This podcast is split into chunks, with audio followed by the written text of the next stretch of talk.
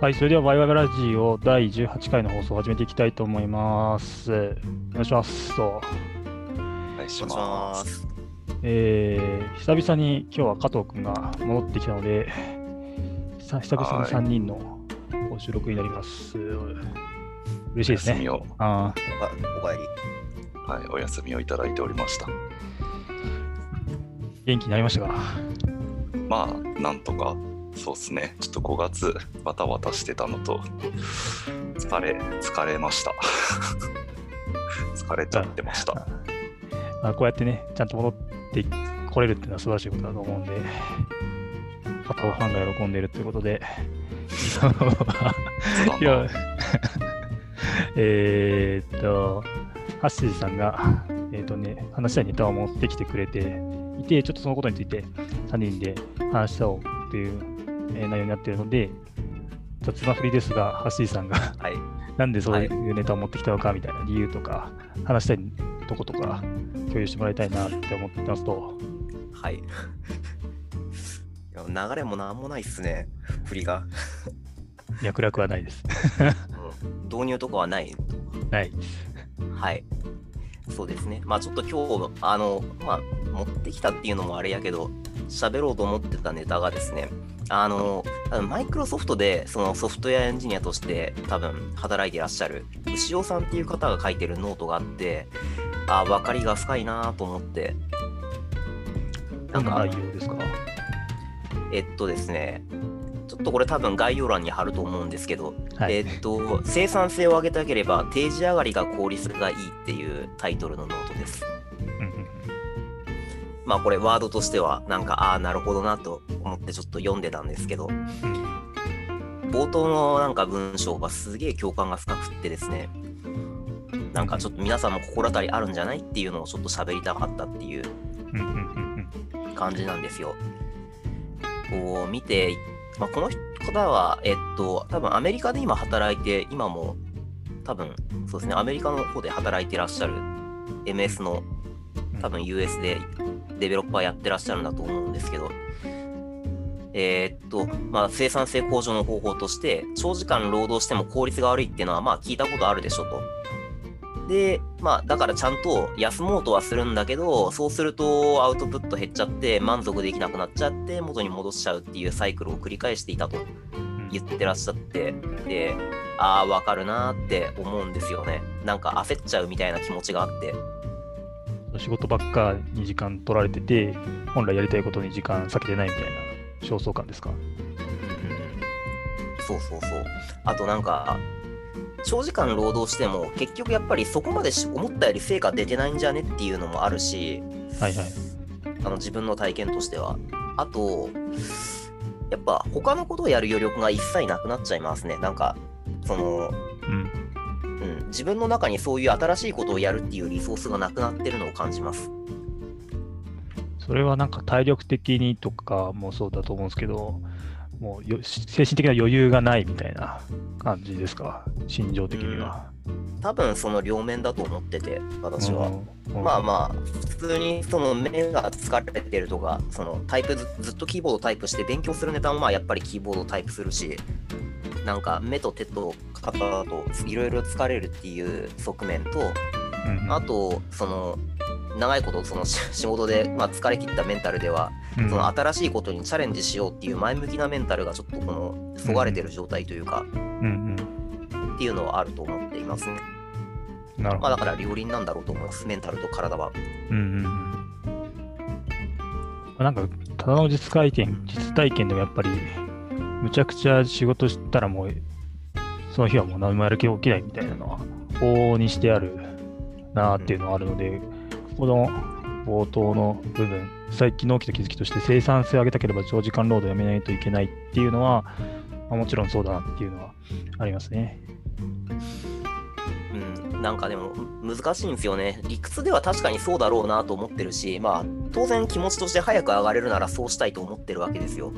はい。でもなかなかそのできないわけですよね。立て込んでくると。うんあのーここの、まあ、書いてある言葉をちょっと引用するんですけど、うん。ここのアメリカに来て2年になるがあって、まあちょっといろいろ精神的体力的に限界でしたと。で、英語で仕事してて、まあ相当チャレンジしてて、他の人も周りもみんな高い成果を出していると。技術力も高い。で、そういうプレッシャーとか、まあ、なんだろう、そういう自分の中に発生するプレッシャーみたいなものがあって、自分にもなんか実力がまだ足りないという自覚があるからこそ、まあ、そのしかもチャレンジしてやってきてるんだから、ずっと頑張んなきゃと思って、その寝る前まで仕事するっていうふうに頑張っちゃうって書いてあって、ただまあなんか、なんでしょうね。その自分のいろんなその他のこともやるべきだろうし、なんかその仕事だけやって寝るだけの生活って意味あるのっていうふうに自問したりするけれど、するけれど、ただ自分の実力を考えるとやらないと不安でしょうがないみたいなことが書いてあったと。なんかまあ、そう、こまあ、こういうすごい人に自分を重ねるのもなんかおこがましい気がするけど、ああ、本当にそうだなっていうのはちょっと共感するところがあって、うん。どうですか、皆さん、そういうのありませんか？そう不安になっちゃうみたいな。うん。むっちゃありますね。ただは。加藤君はどうですか？えめっちゃわかるなって思うのと、なんか、ま あ先先週、先週、前回の話題が5月病だったところとかもありますけど、なんか割とやっぱ最近自分がちょっと疲れてたのも多少それはあるのかな、あの同じような話があるのかなってちょっと思ってて、なんか、あの、転職直後だったし、あの、なんだろうな、言っちゃえば前職でやってたこととはやっぱりロールとかもいろいろ変わってたんでやっぱ最初ってどうしてもそのなんだろうな自分が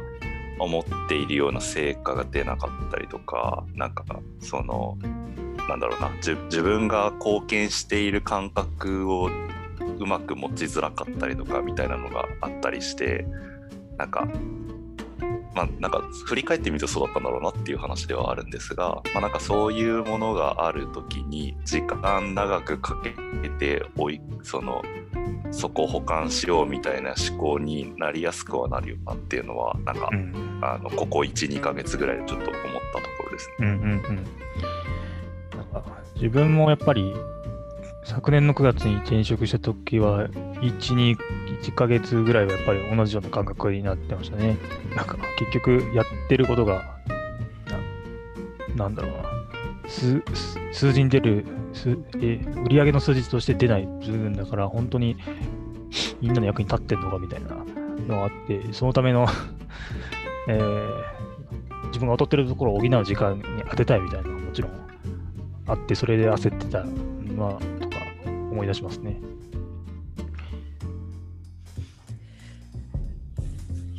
まあだから、ねなんか、この、本当はそうした方がいいの分かってんだけどな、みたいな。うんとはいえ、なんかその自自分の中のこの焦りみたいな、そういう気持ちをちょっと抑えるのも難しいというか、うんうんのはありますね。なんか、そう、自分の中のなんか恐怖みたいなものがあって。うんうんうんなんかこれ前回も話した部分と重なるかもしれないんですけど、やっぱその焦りとか、なんか不安って、なんか見えないものに向かっていくから、なんか不安な部分があるのかなって思ってたりするんですよね。例えばそのさっき言った売り上げに見えない部分の貢献できない、できてるのか不安みたいなところでいくと、直属の人とか周りにいる人とかに聞いてみるので結構不安を解消したりとか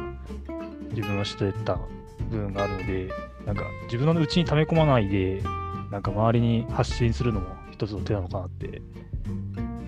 今回の転職で気づいたことですね私は。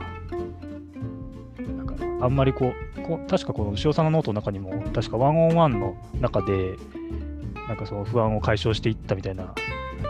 なんかあった気がするんですけど、やっぱそういう。のをして、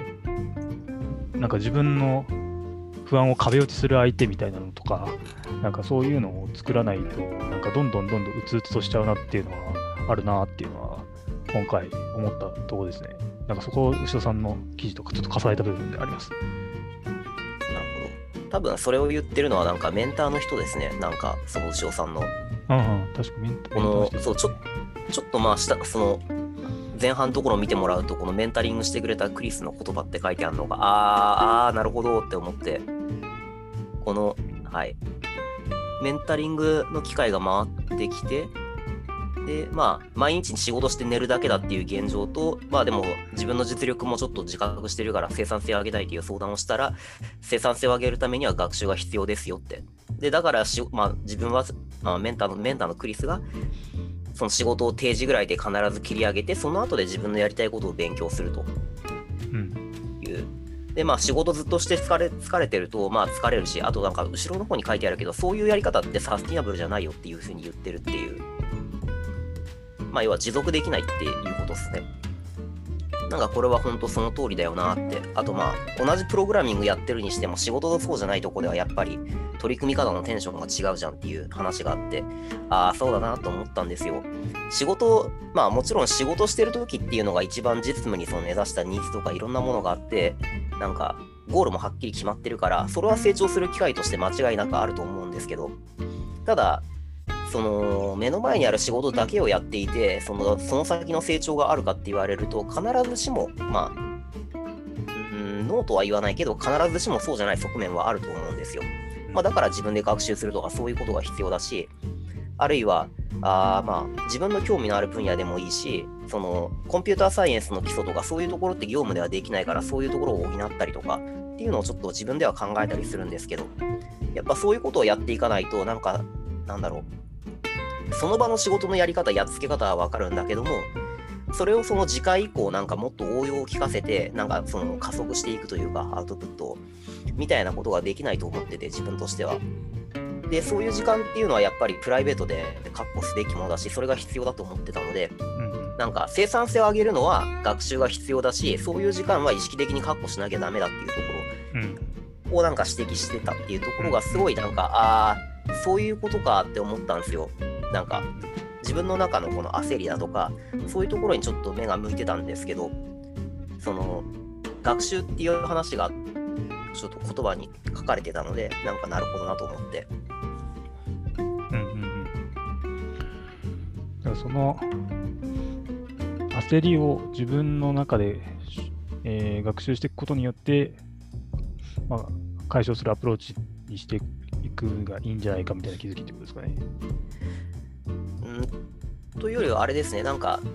その目の前のやつをやる、まあ、アクセクやっていくのはもちろん、まあ、なんかだいな、片付けるの大事なんだけど、自分のその将来の生産性を上げるために何をしたらいいのかっていう視点で、その早く切り上げることが大事だっていうふうになんか結びついたというか、感じがした。将来のための投資として勉強するために早く上がるわけだっていう感じ。っていう、うん、まあ、それだけではないけど、はい、それは一つだと思ってます。それはそうですね。なんか後ろの方にも書いてあったんですけど、なんかこのアウトカムと生産性っていうところがあって、何かキリがいいところまでやるまでなんか終われないみたいなのが結構あるんだけど、実際、なんだろう、ここではそのタイムボックス型っつって、ある時間を決めて、そこでもう全部、なんか結果がどうであろうとやめちゃ、スパッとやめちゃうっていう、そういうタイムマネジメントの仕方が、をまあ一つ手段として取り入れたって書いてあって、まあ結構それが良かったなと思ったんですよ。思い当たるところすごいあって、特になんか物を作ってる時って、キリが悪いからもうちょっと残ろうみたいなことってよくあると思うんですよ。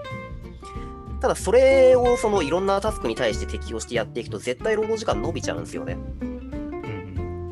で不健康になっていく。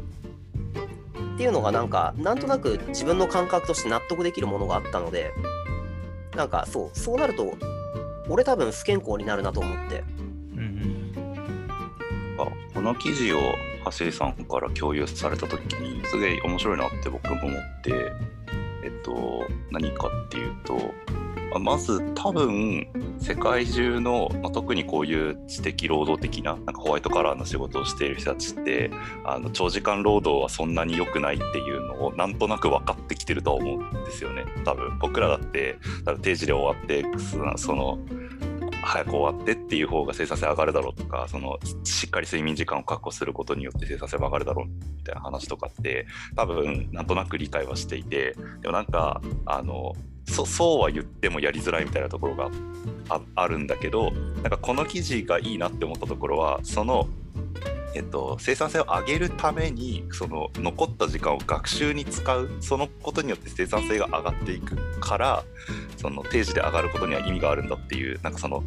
ちゃんと時間を区切ることのメリットっていうのを並べてくれているからなんかちゃんとその何ていうのかな結局早く上がることには何も変わっていかないじゃないですか。これって。その生産性を上げて早く上がれるようにしようってやってると多分いつまでたっても早く上がれなくて生産性が上がった分だけ仕事が増えていってどんどん長時間労働がずっと続いていくっていう状態が多分残る、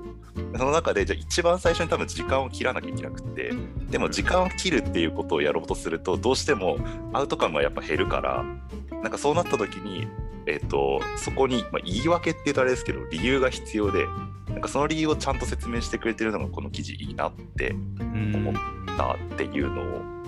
今思い出しました。いいこと言いますね。なんか、うん、ちょっと俺が思ってたこともなんかちょうど言語化してくれたような気持ちだな、今。なんか、そう、まあみんな多分分かってるんですよね、気持ち的には。長時間やっても生産性そんな上がんねえっつって。でも、とはいえさ、みたいなところが全てだと思うんですよ。あの、まあ、その特にその、まあ、知識労働者っていうようなカテゴリーに当たる人たちの話ね。ととはいえさっていう部分を納得するためになんかその整理したいみたいなところがあるんだけどなんか自分ではそこら辺がモヤモヤしてたんですよねそれがなんかちょっとここで一つ新しい見え方が加わったというかそんななんか感覚があってなんか長時間働いちゃうのって意外と誰から要請されてるとかじゃなくて自分の納得感の問題な気もして。て、うん、なんかえっとタスクいやまあ2パターンあると思うんですけどね。その本当にタスクが詰まりすぎて期日までにそのお客さんに納品するシステムがいつまでたっても上がらないがゆえの長時間労働っていうパターンもあると思うんですけどなんか意外とそういうパターンって年間で見るとそんなに多くないような気がしててなんか実は自分的になんかここで終わっていいのかなみたいな。なんかあるある。なんか、まあ、まだちょっとなんかやっといた方がいいんじゃないかなみたいなテンションで続けているっていうことの方が往々にして多い気がしてて。うん。うんわかる。なんかそっちには効く気がします。この考え方。なんかね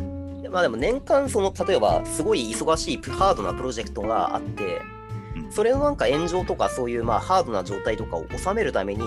短期的にその時間投入して頑張るっていうのは、それは成長の機会、間違いなくそれ成長の機会なんで、俺それは必要だと思ってんですよ。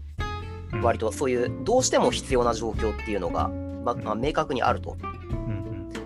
そのためになんか一時的なハードワークを受け入れるのは全然それは成長のために受け入れていいと思ってるんですけど、うん、そうじゃないパターン、うん、っていうのがね、今ちょっと話にもあったように、多分ほとんどだと思ってるんですよ。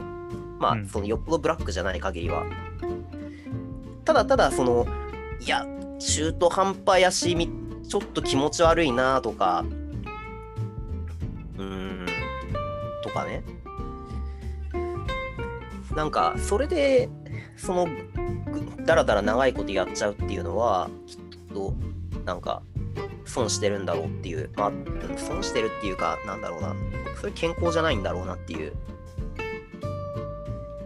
感じがあって、うんうん。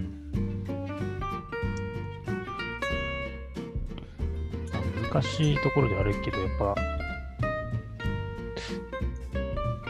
セルフマネジメントの一つなのかもしれないですよね。なんかそういうのって。なんか自分結構もう、極論ですけど、午前中で仕事終わりたいタイプなんですけど。わかるわか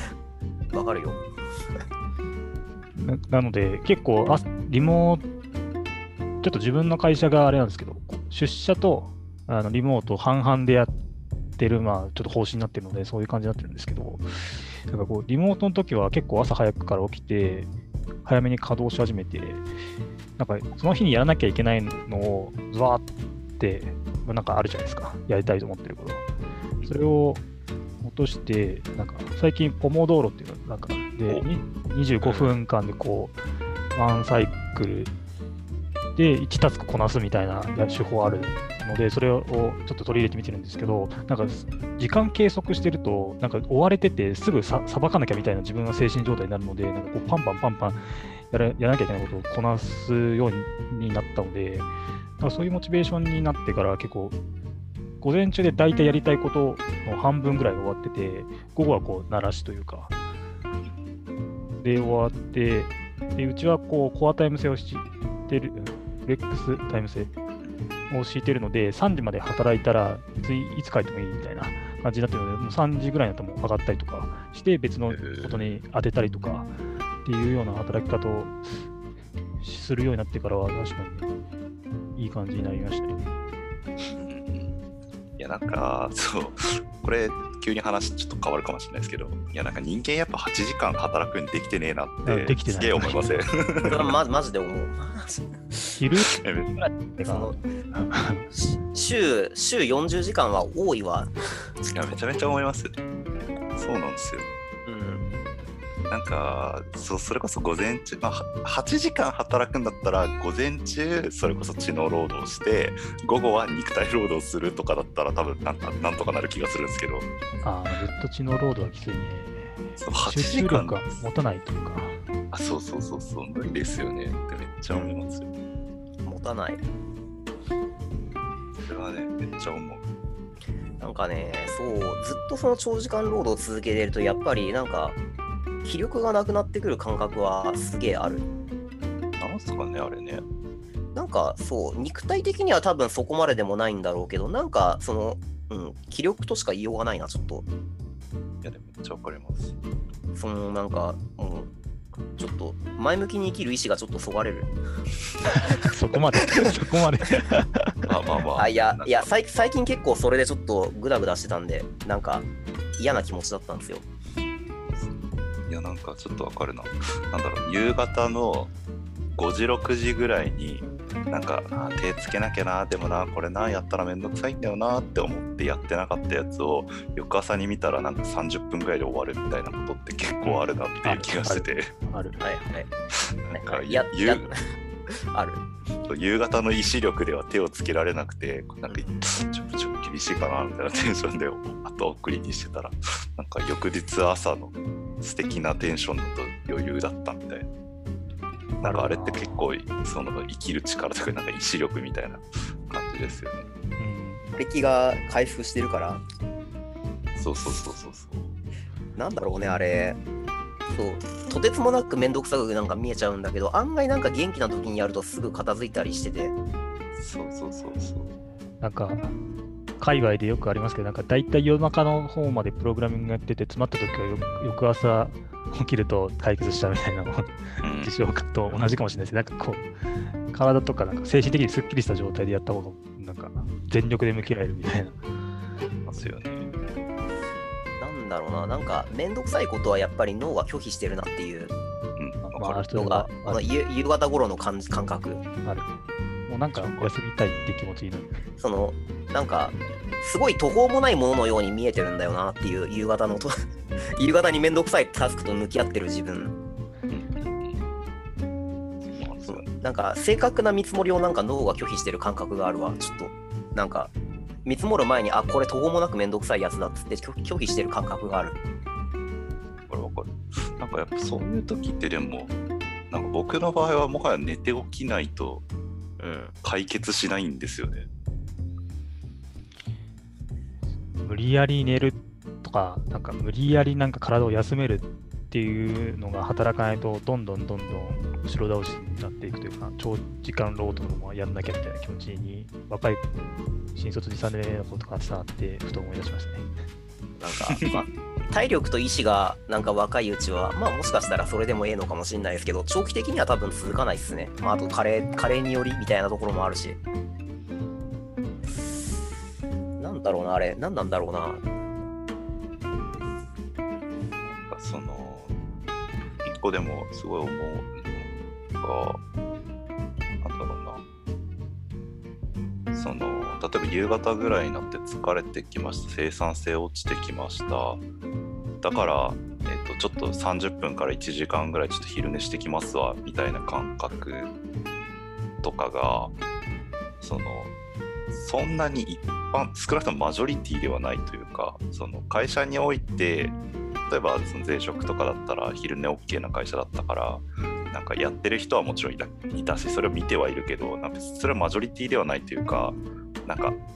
ちょっと意志力必要だったりするじゃないですか。昼寝しますみたいなのって。あそのなんかししてきますって言いづらいというか。あ、あるある。ある。なんかそういう環境だと夕方に休むってやりづらいだろうなっていうのはちょっと思ってて。なんかでも、そこはリモートワークに切り替えてるとやりやすくなった側面はあるけどね。まあ自分次第なんですけど。なんか、まあ、昼寝で回復するパターンって実は俺そんなにないんですよ。なんか、外歩いたり、うん、体を動かすことによって回復するところはかが大きいなってうんのはあるかも。なんかでも、会社にいる時に昼寝しづらいみたいなのは確かにあったかな。なんか、その、はばかられるというか、なんか自分の中のちょっとした罪悪感がある。なんか、OK なのは知ってるんだけどっていう。そうですよね。なんかその、今日、私はこれをやり終わったら OK ですっていうものを分かりやすく、まあ、なんか冒頭の方のはじタディさんのあの先が見えないみたいな話じゃないですけど、今日一日これが終われば OK なんだみたいなものが分かっていれば、それ以外の時間帯、昼寝してようが早く終わろうがどっちでもいいよねって、なんか言いやすいんだとは思うんですよね。しかし、一日ごとになんかこれをやるっていうのは、結構俺難しいと思うんですよ。いやそうですか？だって、それをその一日一日計画するの自体がその意志力を結構その使ってて、疲れる行為だと思うんですよ。あと、まあ、俺は特に最近コード書いてることが多いからですけど、一日でなんか目処のある進捗が出ることってそんなないですよっていう。あ、わかるわかる。そっち、そっちがすごい納得します。そう、そんなにキリのいい成果って一日では生み出せないですよ。あと、なんか調査してたら一日終わったとかザラにあるから、ありますねちょっ。と、それで1日で何をするかっていうと難しいから、なんかやっぱ1週間とか2週間とか、それぐらいのタームでなんかその、こういう成果を出すんですよっていう風に。なんか、自分としてはそれぐらいの流度で考えてますね、そのアウトカムっていうことに関しては。プリントみたいな感じですかね。うん、この記事でもなんかそのタイムボックス型のマネジタイムマネジメントって書いてあるのはアウトカムに着目してたらなかなかうまくいかないっていうふうに書いてあってなんか確かにそれそうなんだよなっていうのは思うところがあったんですよね。話が戻ってきてしまった。確かにな。だから時間を決めるっていう話ですもんね。逆に言う。うん、そうアウトカムでは測りづらいっていうのがあって切でやっぱりあ、うんうん、あごめんごめんどうぞ。はいあの外側の枠をまず作ってしまって、その中の密度を上げるためにどう動くかっていう風に切り替えるってことですもんね。うんうんそうアウトカムっていうことに着目するとなんか一日例えば1日の単位かな？でそういうふうに着目しちゃうとやっぱりそれは自分の中の罪悪感とか焦りに向き合うことになっちゃうんですよ。多分それは健康じゃない。うん1日でアウトカムを出そうとするとそのアウトカム出てなくて調べ物だけで終わっちゃったこの今日っていうのに罪悪感があるんですよ。これはなんか俺の体験からもそうなんですけど。だからタイムボックスで区切る。うん。なんかその自分の罪悪感が薄れるっていうのはちょっと表現がおかしいんですけど、うん、なんかアウトカム出せなかった一日、でもまあそれもそそれはそういうのだからなんかしょうがないというか、なんかそれが事実だというか、あとまあ簡単にアウトプ感が出るような性質の仕事じゃないかもしれないっていうのがあって、なんかその辺を見直す、考え方とか捉え方を見直すっていうのに良かったのかなと思ってて、確かにそうですね。一律に結果が出ないよね。結果がパッと見わかんないようなやつとかは、そういう着目で見た方がいいかもしれないですね。精神的にも、肉体的にも。なんかあれっすね。スクラムとかの考えって結構似てるなっていうのをちょっと思いましたね。なんかちょっと同じことを聞きながら思いました。うんなんかあれとかもスプリント内でなんか基本的にススクラムとかって120%の力を出した出して成果を出したところであの意味がないっていう考え方が根底にあるからそのえだから2週間なりのタイムボックスの中で自分たちがどれだけの成果を出せるかっていうそのタイムボックスが先にあってでそこに対してどれだけの成果が出せるかっていうのを継続して測っていってそれが安定していく。で、まあ、できれば安定してちょっと微増していくぐらいの状態がいいよねっていうのが、ま、前提としてあってでそこで例えば、えっと、今週は、えっと、A さんが残業時間か何十時間もかけたおかげでこのプロジェクトが終わりましたってやったところでそのタイムボックス内でのアウトカムが測れないからなんかそれやっても意味ないあくまでも労働時間とかそのタイムボックス内で使う労力に関しては基本的に一定にしてでどれだけのアウトカムが出せるかっていうのを測ってそれを続けていくあるいは向上させていくっていう考え方なんでなんか近いなって思いました。スクラムは逆に私よくわかんなくて、そうなんだ。まあ確かに、タスクの見積もりって確かその時間じゃないですもんね、あれ。相対的なポイントで見てるっていうのは結構面白いと思ってて、その辺の発想もなんかそこにつながってそうだなってちょっと聞いてて思いました。そうですね。なんかしょ新メンバーとか結構見積もり最初は荒く出してもらって、でもそれを鳴らしていって、全体的な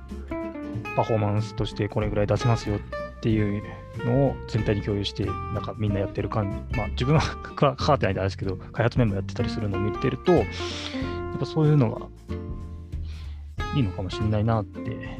この話と関連しても一緒に思いましたね。な個人アジャイルやな。ああでもありますよね。なんか一人一人アジャイルみたいな感じでタスク管理してる人とかいますよね。うんへえなんか実例パッて出てこないけど。レイセンジャーニーとかでもなんかその辺の話が、なんか、まずは一人からやってみて、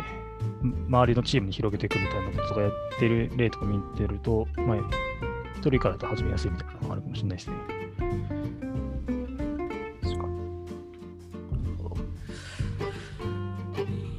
まあでも確かにスクラム、なんかアジャイルっぽい働き方なのかもしんない。ちょっとタイムボックス試してみて思ったのが、やっぱりなんか、あ、この時間だとこれぐらいの感じかっていう感覚みたいなものは、なんか振り返る機会があったりするので、なんかそこで、あ、俺の生産性これぐらいかみたいになんか掴んでいくみたいな。のがあったりして、それは多分なんか、そのスクラムというかアジャイル的だなっていう感じはあるかも。かやっぱ時間が限られることによって集中うん。力も上がるみたいなところもなんかあるんじゃないかなって気がしてでなんかあのマインドフルネスとかの話で言うとあの人生の中であるタスクに対して集中してる時間が長い方が幸福度が高いみたいな話とかもあるんでなんかそういう意味でも短い時間で働くみたいなのはいいんだろうなっていうのをちょっと思いました、確かに。そうですね。区切ったからこそ集中するっていうのはすげえありました。なんか試してみて。うんうん。まあ、時間の区切り方は、その、まあ、片付きそうな時間でちょっと設定してみるんだけど、でもまあ、とりあえず終わるようにしてみるといいなっていうのは、すごい実感としてありましたね。なんかまあ、ちょっと運用してみて思ったのは、まあ、とはいえそれでもなんか、その焦りに抗うみたいなところが難しかったりする時がありますっていうのが一つ。あと、緊急で舞い込んできたタスクどう向き合おうかみたいなところに思ってるのが一つ。あとは、まあ、幸いにもうまく先に終わっちゃった時に残り時間どうしようかなっていうのが一つ。なんか、そうっすね。なんかその辺がちょっと今運用してみて思ったこと。まあでもやっぱりなんか集中するようにはなりましたね。その取り入れてみて。うんまあここ1時間ぐらい。はい、この牛尾さんもなんか当日から生産性上がったって言ってるんですけど、なんか確かに感覚はそうだと思いました。うんあ確かになんかその意識が切り替わるだけで多分変化がありそうな感じがしますよね。そのなんだろう時間が短い方が集中力が上がるみたいなやつって完全に意識の問題なんでうん。なんかこのこの時間で終わらすぞっていうところを決めるだけでも確かに生産性が変わりそうな感じはするっていうのとなんかさっきの時間の話で言うとなんか個人的にはやっぱなんだろうその8時間の中の例えば2時間ぐらいをその余りの時間として換算していろいろ立てていくみたいな方がいいのかなって思いました。Google っぽいかもしれないですね。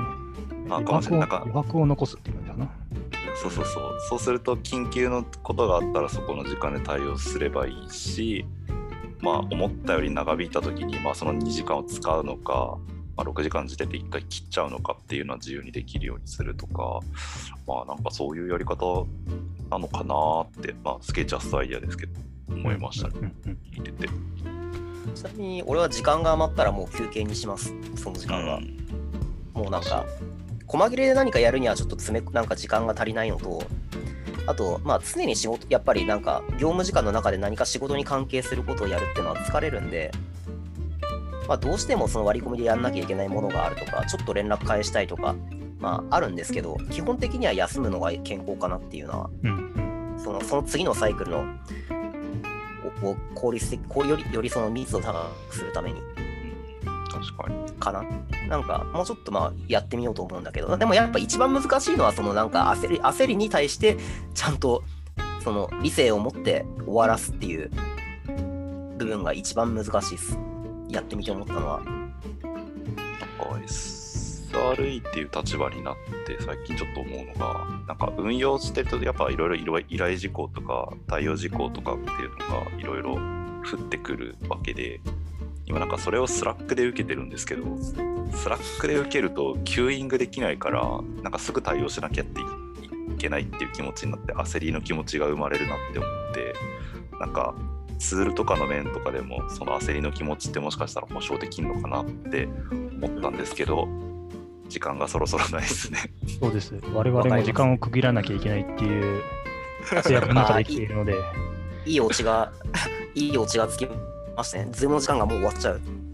そう。ちょっと話し足りない部分はあるんですけど、我々も制約の中で生きているので、一旦これぐらいにしましょう日はこんなもんで。でもちょっと加藤君の話最後の話とかも自分も思い当たる節があるんで、また違うところで話せたらなって思いますんで、はい。ハッシーさんの運用の話してみての話とか、またその時にしましょう。いいですね、うん、割り込みとどう向き合うみたいな話もね。そうそうそう。本当みんな多分あるからはい。じゃあ、ワイワイライブ18回の放送は以上にしたいと思います。ありがとうございました。ありがとうございました